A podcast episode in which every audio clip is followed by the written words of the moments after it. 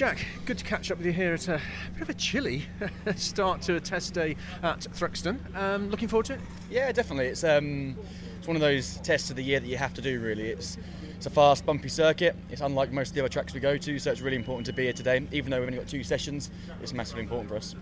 Now, think back to uh, that amazing weekend opener at uh, Brands Hatch. Um, lots of varying conditions, um, some interesting names at the, the top of the, uh, the podium and, and, on the board. What's your take now you've had a had chance to reflect?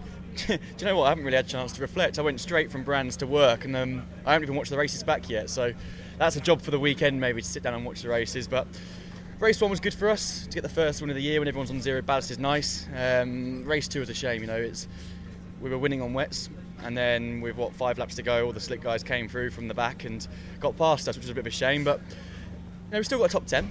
That's not too bad, and we had an eighth in the last race. But yeah, it's certainly an interesting race too.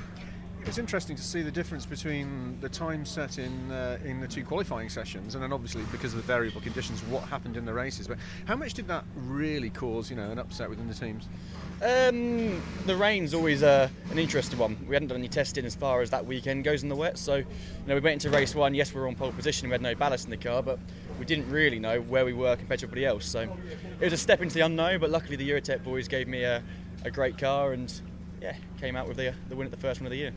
What do you take away from Brands primarily for uh, putting into to looking at today, and then obviously on to Donington? What, what's the thinking? Um, as far as what we took away from Brands, you know, it's a good haul of points to start with, which is really important. That first round of the week, uh, the year, I think it's always really necessary to go out there and just finish all the races, get some solid points in the bag, and then you can work on from there forward. So that's obviously a massive positive for us. But you know, we're fully aware it's 30 races, not just one race at the start of the year. So we need to keep our heads down. We need to work hard today at Thruxton and make sure we come out fighting at Donington Park in a few weeks' time exciting racing to watch at, uh, at Donington, and there was uh, some robust uh, activity on track, wasn't there? Is that going to be a feature this season? Do you think? Uh, I think generally touring cars is always close racing, isn't it? And especially when you've got the whole grid covered by like a second. You know, it's 32 cars. It's always going to make for some exciting racing.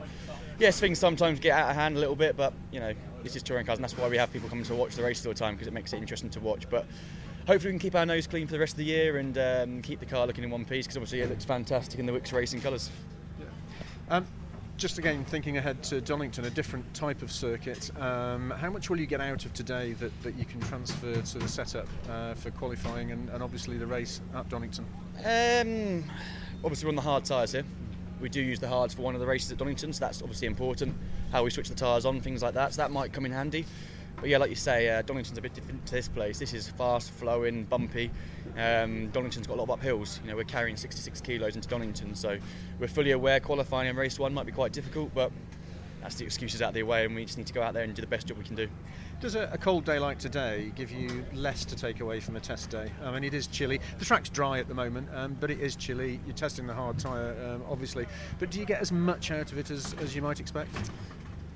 Um, well, you don't know what the weather's going to be like when we come to race here, do you? This is England, and you know, we're used to racing in the cold weather. Um, every test day you do is vital.